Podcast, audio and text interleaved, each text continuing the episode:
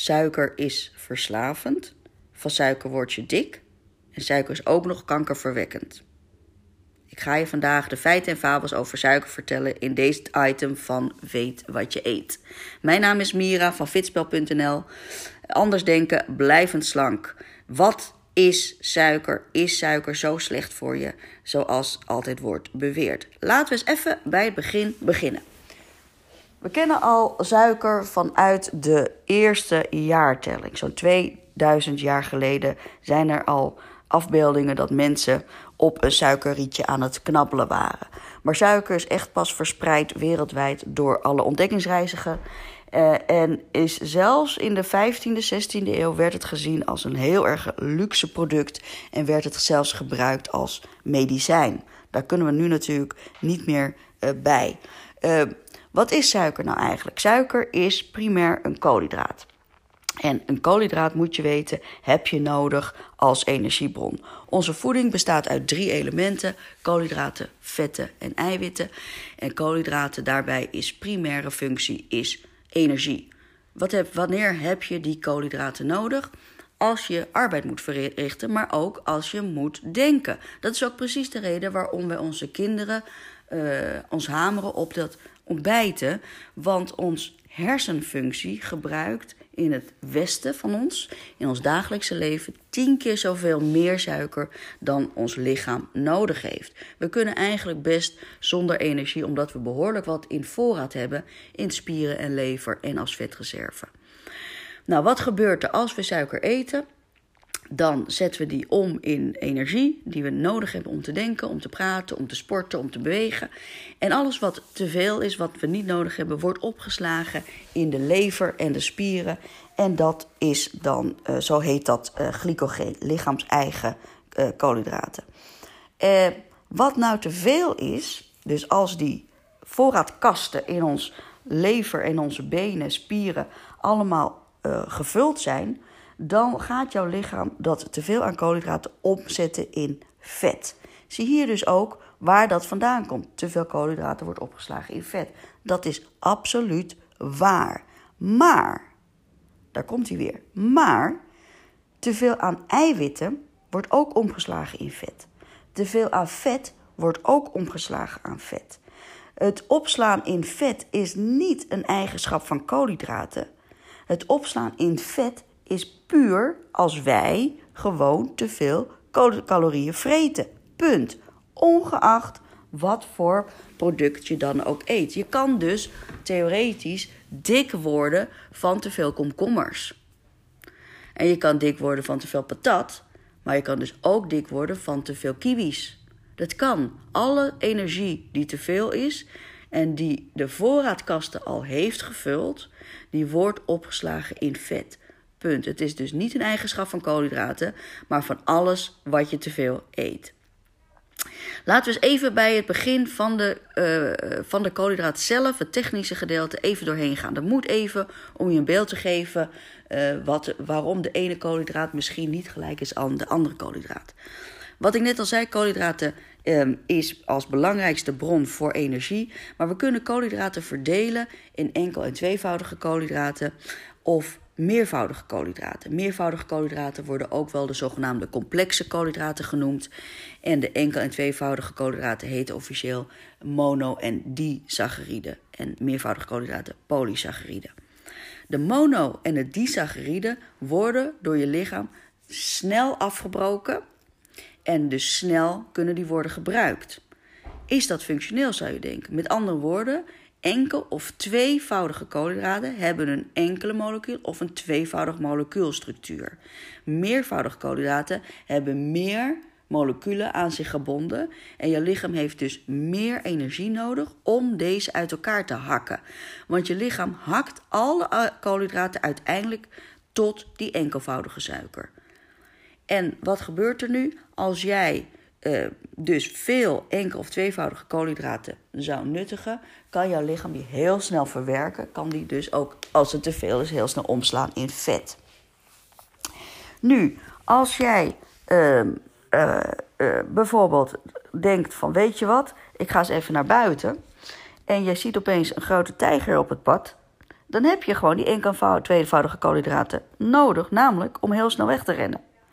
Dus die enkel- en tweevoudige koolhydraten functie is er wel degelijk. Nou denk jij misschien, nou weet je, ik heb niet uh, uh, elke dag als ik naar buiten ga een tijger op het pad. Maar wat nu als jij na een lange tijd weer eens op de, naar de sportschool gaat en een uur gaat boksen. En daar zo ontzettend uh, over de top gaat dat je helemaal misselijk wordt. Dat je op de grond moet liggen met je benen omhoog. En dat je helemaal wit wegtrekt, omdat je dus zogenaamd helemaal leeg bent. Ook dan hebben die enkel- en tweevoudige koolhydraten super essentiële functie of essentieel belangrijke functie. Want je hebt snel suiker nodig in je lichaam om niet flauw te vallen. Stel nu, je gaat een marathon lopen en je bent ergens te halverwege, dan heb je die enkel tweevoudige suikers nodig om weer snel die energie toe te voegen. Die heb je dus niet nodig als je 8 uur per dag op je gat achter een pc zit. Daar heb je er dus veel minder voor nodig. En dus kan je veel beter in dat geval de meervoudige koolhydraten eten, complexe koolhydraten, graanproducten. Uh, broodproducten, bonenproducten. Waarom? Omdat die gewoon meer tijd nodig hebben om af te breken, om te verteren. En daarnaast zijn die doorgaans veel vezelrijker, waardoor je een veel voller gevoel hebt. Dus enkel- en tweevoudige koolhydraten, die zouden we gewoon moeten beperken, mits we ze niet nodig hebben na een intense sportinspanning. En de anders, voor de rest, eet je gewoon eigenlijk lekker meervoudige koolhydraten. Waar komt dat verhaal vandaan dan dat, kool, dat uh, koolhydraten of suikers verslavend zijn? Dat, dat is niet waar, punt. Dat is niet waar, punt. Kool, uh, suiker, kenmerk van suiker. sorry, ik moet het even goed zeggen. Kenmerken van verslaving er is gewoon een handboek voor psychologie.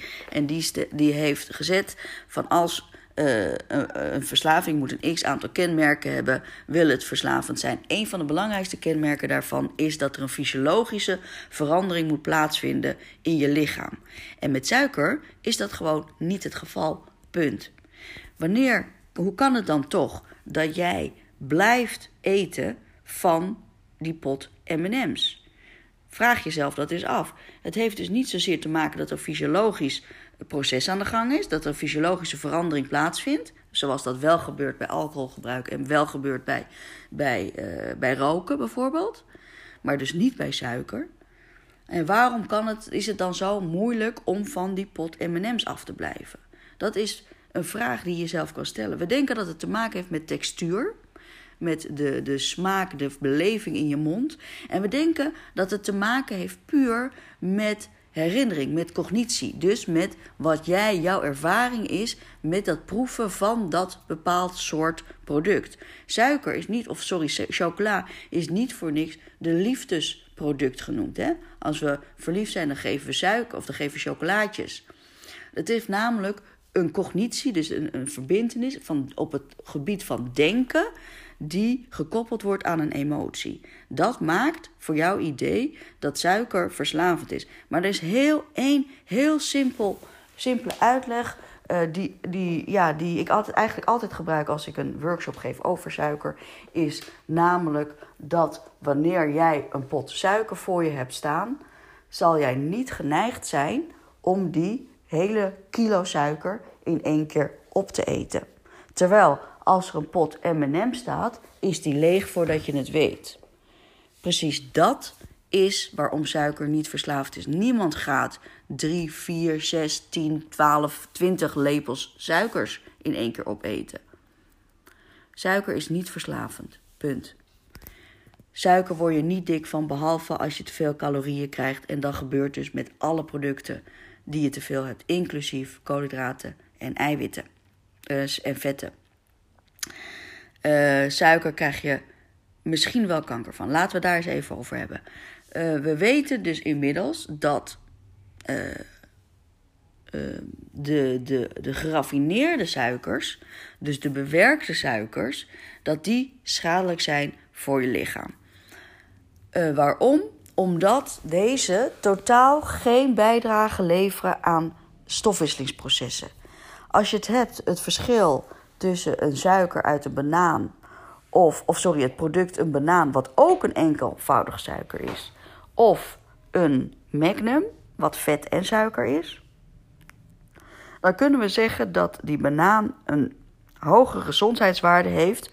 Niet door het suiker, want die is moleculair gezien praktisch hetzelfde, maar met het feit dat die banaan ook nog andere stoffen in zich heeft, namelijk vitamine, mineralen en vezels. En juist deze drie elementen, vitamine, mineralen en vezels, zijn zogenaamde essentiële voedingsstoffen. Met andere woorden, je lichaam kan die niet zelf maken en die heb je dus nodig uh, om uh, spijsvertering en stofwisselingsproces op gang te brengen.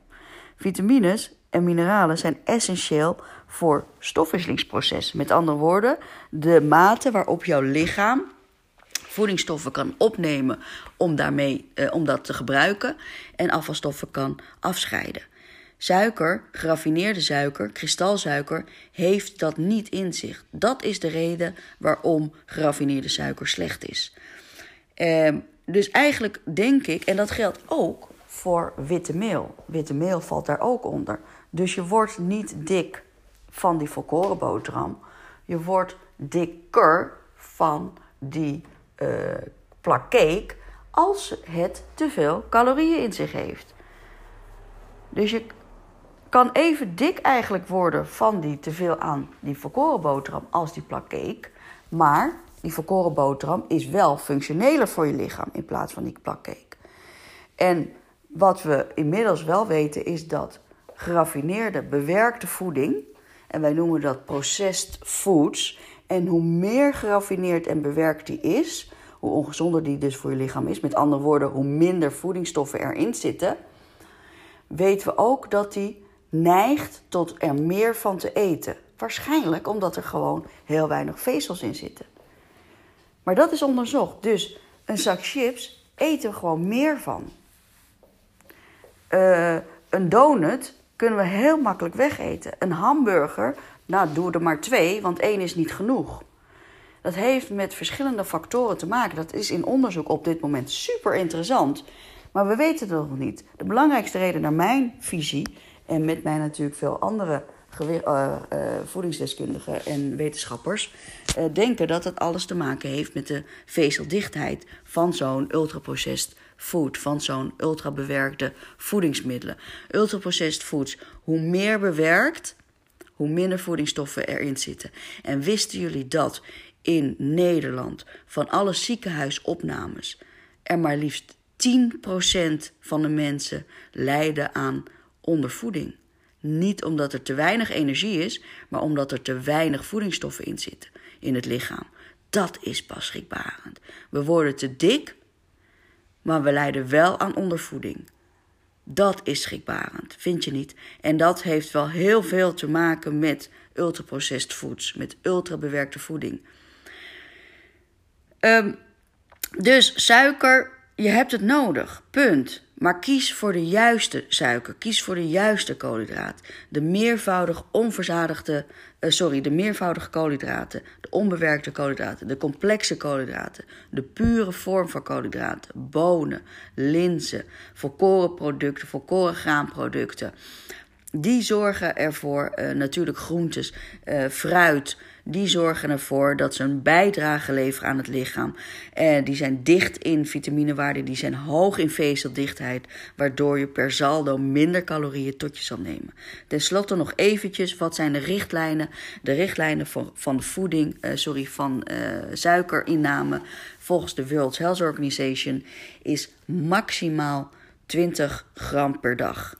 Je moet even weten dat een blikje cola, al, al, alleen al één blikje cola, 33 gram suiker per, uh, in zich heeft. Dus als zouden we één blikje cola per dag nemen, komen we al een derde meer dan de toegestaande suikerconsumptie. Schrik niet, schrik niet met wat ik nu ga vertellen. In Nederland eten we gemiddeld 120 gram suiker per dag. Maar liefst 100 gram per dag meer dan het advies van de World Health Organization. En de World Health Organization heeft daarnaast nog gezegd. Willen we het lichaam echt, echt beter maken door voeding, dan zouden we minder dan 5% suiker per dag moeten eten. Dat is schrikbarend toch? En dat doen we dus eigenlijk niet onder, en dat wordt ook heel erg lastig. Maar die 20% jongens, die kunnen we wel bereiken. Die kunnen we wel bereiken door de ultraprocessed foods eruit te gooien. En te kiezen voor altijd volkoren. Te kiezen voor 2,5 ons groente per dag. Te kiezen voor twee stuks fruit per dag. Gevarieerde voeding. Doei doei! Wat zou je doen met een miljoen? Mijn naam is Mira van Fitspel. Anders denken, blijvend slank. En vandaag ga ik het hebben over uh, goal setting. De vraag wat zou je doen met een miljoen stel ik regelmatig tijdens workshops, seminars, trainingen enzovoort. Omdat de vraag die doet wat met je, met de meeste mensen, laat ik het zo zeggen. Die doet wat met je omdat het je fantasie doet spreken. Je kan daarmee laten zien dat jij in visioenen kan gaan denken. Wat zou je doen met een miljoen? Misschien ga je die wereldreis maken die je zo graag wilt uh, hebben. Misschien ga je een huisje kopen voor je studerende kinderen, omdat het zo moeilijk is om een, woning te vinden. Uh, misschien ga je eindelijk de stap wagen om in het buitenland uh, te gaan wonen en te gaan werken. Wat ga je doen met een miljoen? Zorg ervoor dat jouw visioenen opengezet gaan worden. Dat jouw beelddenken gaat spreken. En dat beelddenken, die visioenen, dat is de eerste stap om met een bepaalde visie ergens naartoe te kijken. En elke keer als je een bepaalde doel voor ogen hebt, en als we het hebben over goal setting, dan is het belangrijk om eerst te weten waarom je dat doel hebt. Wat levert het op?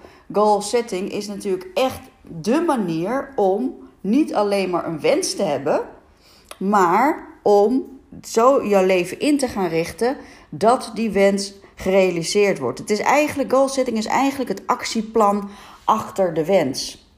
Het realiseren uh, van de wens. En eh, de personen die dus klaar zijn voor echt goal setting, die onderscheiden zich van de personen die alleen maar blijven wensen. Die alleen maar blijven hopen die geen uh, actieve houding hebben, die, die, die alleen maar afhankelijk zijn van de uh, omgeving, van, van de gebeurtenissen om hen heen. En juist goal setting is bij uitstek het element waarbij je zelf de regie moet gaan nemen om tot jouw doelen uh, te komen. En heel veel komen mensen dan van ja, ik wil dit wel, maar hoe ga ik dat dan doen?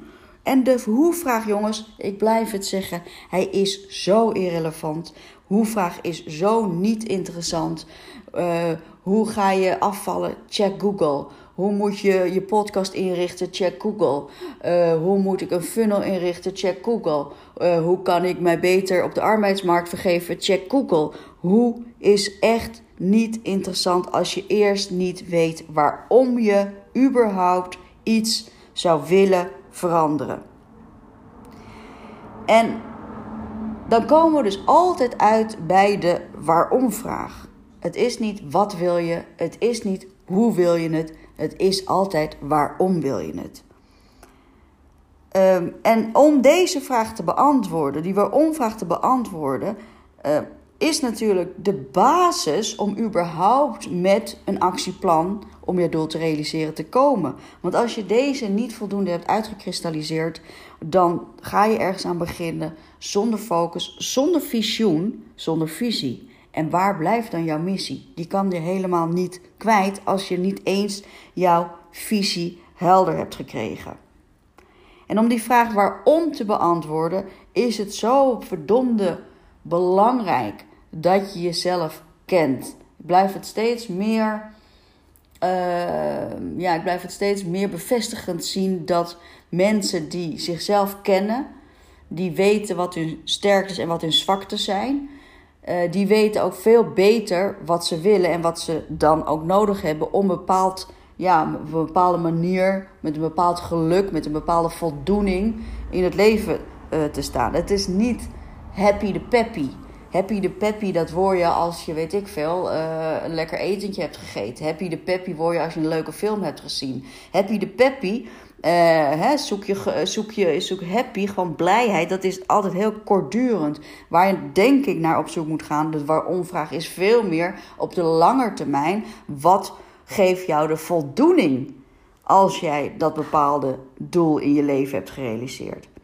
Dus wie ben jij is daarbij dan de kernvraag. En dan kan jij, als je dat hebt uitgekristalliseerd, kan je bedenken hoe ben je geworden tot wie je nu bent.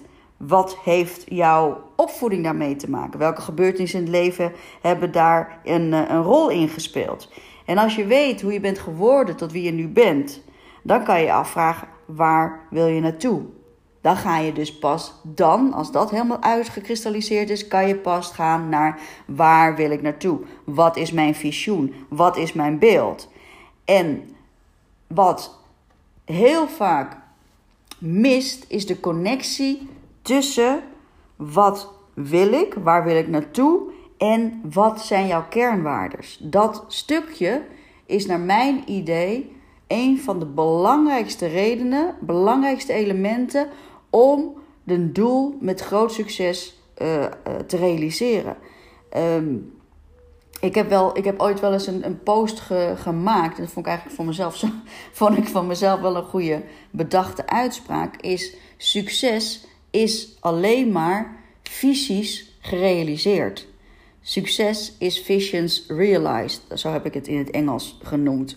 Omdat ik dacht, dan kan ik hem mooi op Instagram zetten en dan heb ik wat meer bereik. Ja, zo ben ik natuurlijk dan ook wel weer. De kernvraag bij het waarom, wie ben ik, tot wie ben ik nu geworden, waar wil ik naartoe?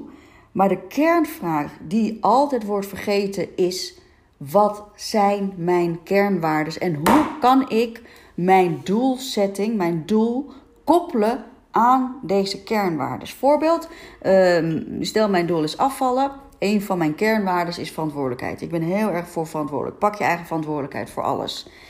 Als ik dan dat zou koppelen als een van mijn belangrijkste kernwaarden aan bijvoorbeeld afvallen, dan kan je in dat denken van kernwaarde verantwoordelijkheid, kan je natuurlijk bedenken dat afvallen of dik zijn of slank zijn is eigen verantwoordelijkheid.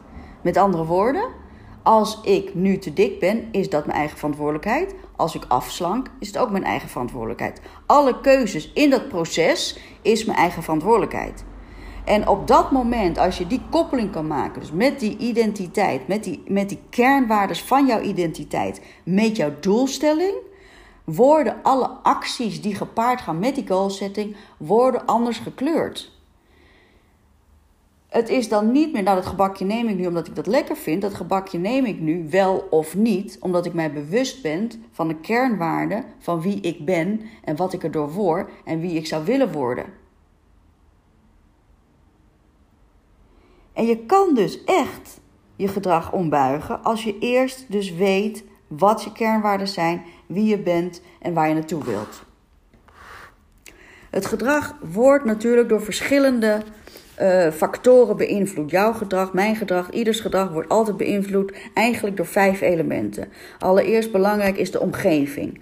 Wil jij afvallen, maar jouw huisgenoten die blijven heel erg vet eten, je koelkast blijft de verkeerde dingen bevatten, uh, je, je omgeving, je vrienden blijven jou pushen om mee te gaan met uit eten en het borreltje meer te drinken, dan wordt jouw gedrag altijd beïnvloed door jouw omgeving. Er wordt altijd wel gezegd in, leiderschap, wordt, persoonlijk leiderschap wordt eigenlijk altijd gezegd: de vijf mensen waar je het meeste mee omgaat, daarvan het gemiddelde word jij. Je gaat automatisch daar naartoe voegen. Word je opgegroeid in een gezin waar het normaal is dat je voor de tv uh, je warme maaltijd opeet uh, en chips eet op de bank, dan ga je dat uiteindelijk ook doen. Dan ga je dat ook waarderen. En dat is een hele andere omgeving dan wanneer mensen aan tafel eten en na het eten nog even een activiteit gaan doen. Sporten of, of, of uh, werken of wat anders, muziek luisteren of wat dan ook. Je wordt beïnvloed door je omgeving. De, de vijf, meest, vijf mensen, directe mensen in je omgeving, een gemiddelde van deze karakters, wordt jijzelf.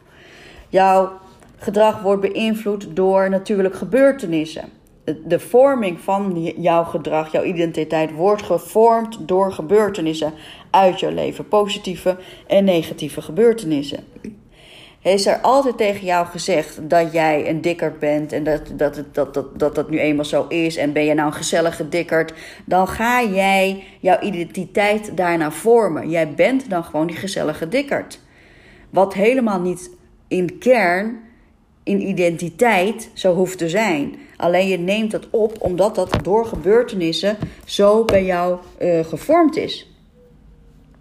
Derde element wat belangrijk is voor jouw gedrag is jouw kennis. Jouw kennis over enerzijds emotionele kennis, wie ben jij, EQ. Anderzijds IQ, wat weet je over het onderwerp dat jij wil bereiken? Wil jij meer geld verdienen? Wat weet je over meer geld verdienen? Wil je afvallen? Wat weet je over afvallen? Uh, wil jij meer uh, beter worden in sportprestaties? Wat weet je over die bepaalde sport? Als jij echt iets wilt, als je waarom weet, is die kennis ophalen is eigenlijk het meest makkelijke uh, wat je kan gaan doen. Dat is echt niet zo ingewikkeld. Wat verder van invloed is op jouw gedrag, is natuurlijk het resultaat. Hoe vaak heb jij een dieet gedaan waarvan het resultaat nihil was? Het gevolg is dat jij gelooft dat jij niet kan afvallen. Je wordt al dik van water. Je wordt al dik als je naar een gebakje kijkt. Al je vriendinnen kunnen alles eten wat ze willen, maar jij wordt al dik van een glas water. Resultaat is dus bepalend wat jouw geloof is. En jouw geloof is dus bepalend wat jouw gedrag uiteindelijk gaat worden. En tenslotte, jouw gedrag natuurlijk wordt beïnvloed door de verwachting, het gevoel en de emotie die je bij hebt. En deze laatste, jongens, die verwachting, de gevoel en de emotie, die wordt heel vaak gewoon vergeten. En die is naar mijn idee het aller, allerbelangrijkste, want die hoort weer bij die visie.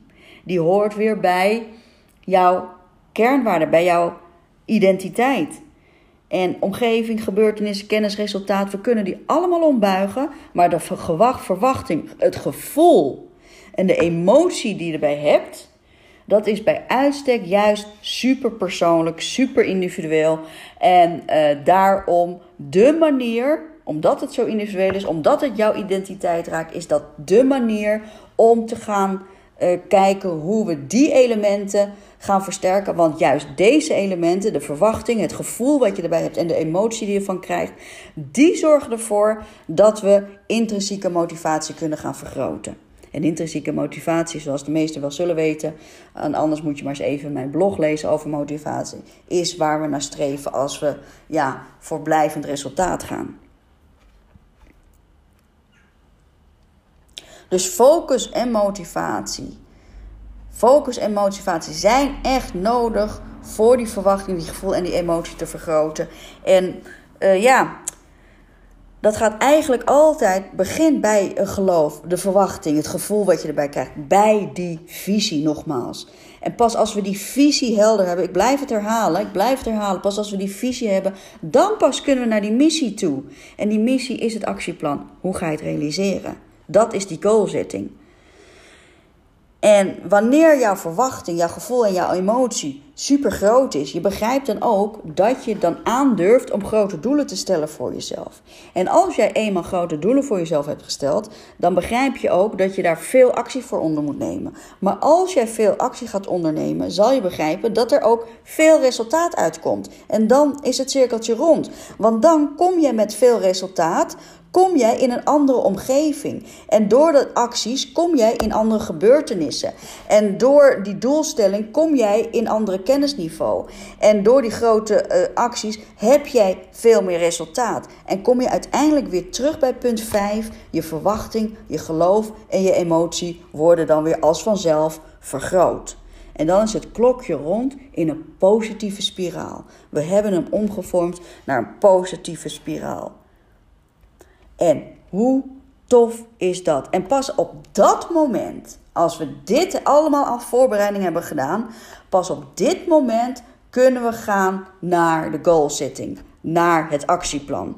En als jouw eh, doelstelling bijvoorbeeld is afvallen, en dan uh, ga jij daar, pas als je die, die waarom helder hebt, als je die omgevingsgetackeld hebt, pas dan ga je zeggen: Oké, als ik wil afvallen, als dat mijn doelstelling is, 20 kilo afvallen, 30 kilo afvallen, dan hang ik daar 5 KPI's aan, Key Performance Indicators. En die 5 KPI's, die moeten mij kunnen laten zien wat het mij oplevert. En dan gaan we die 5 KPI's gaan we smart maken. En dan heeft die smart formule zin die smartformule direct inzetten als we nog niet de waarom klaar hebben, als we nog niet die KPI's hebben uitgekristalliseerd, heeft die smart totaal geen zin. Dus samenvattend, start altijd met waarom. Wie ben jij? Hoe ben je zo geworden? Waar wil je naartoe? Wat zijn je kernwaarden en waarom wil jij bereiken wat je wil bereiken? Wat daar is daarvan jouw verwachting, jouw gevoel en jouw emotie? Als je dat helder hebt, dan heb je je waarom klaar. Dan ga je je waarom uitsplitsen in 5 KPI's, Key Performance Indicators. Wat levert het jou op als je dat doel hebt bereikt?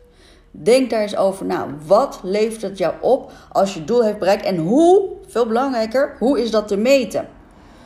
Hoe is dat te meten? En vervolgens kan je dan in de uiteindelijke goal setting die KPI's smart gaan maken. Specifiek, meetbaar, acceptabel, realistisch en tijdgebonden. En dan hebben we het over goal setting. En als jij dit interessant vindt en, en beseft dat je op deze manier de enige manier is om voor blijvend resultaat te gaan, namelijk voorbereiding, weten waarom je iets wilt, weten wat het jou oplevert, dan wil ik je uitnodigen om te komen naar de Brain Food Seminar. Want die Brain Food Seminar, daar gaan we in een vier uur durende mastertraining, gaan we al deze stappen doorlopen en ga jij naar huis met een kant-en-klaar pakket om mee aan de slag te gaan. Ik ben overtuigd dat voorbereiding, voor welk doel je ook hebt, altijd de basis is om resultaten te gaan halen. Dankjewel voor het luisteren en doe er je voordeel mee. Doei doei!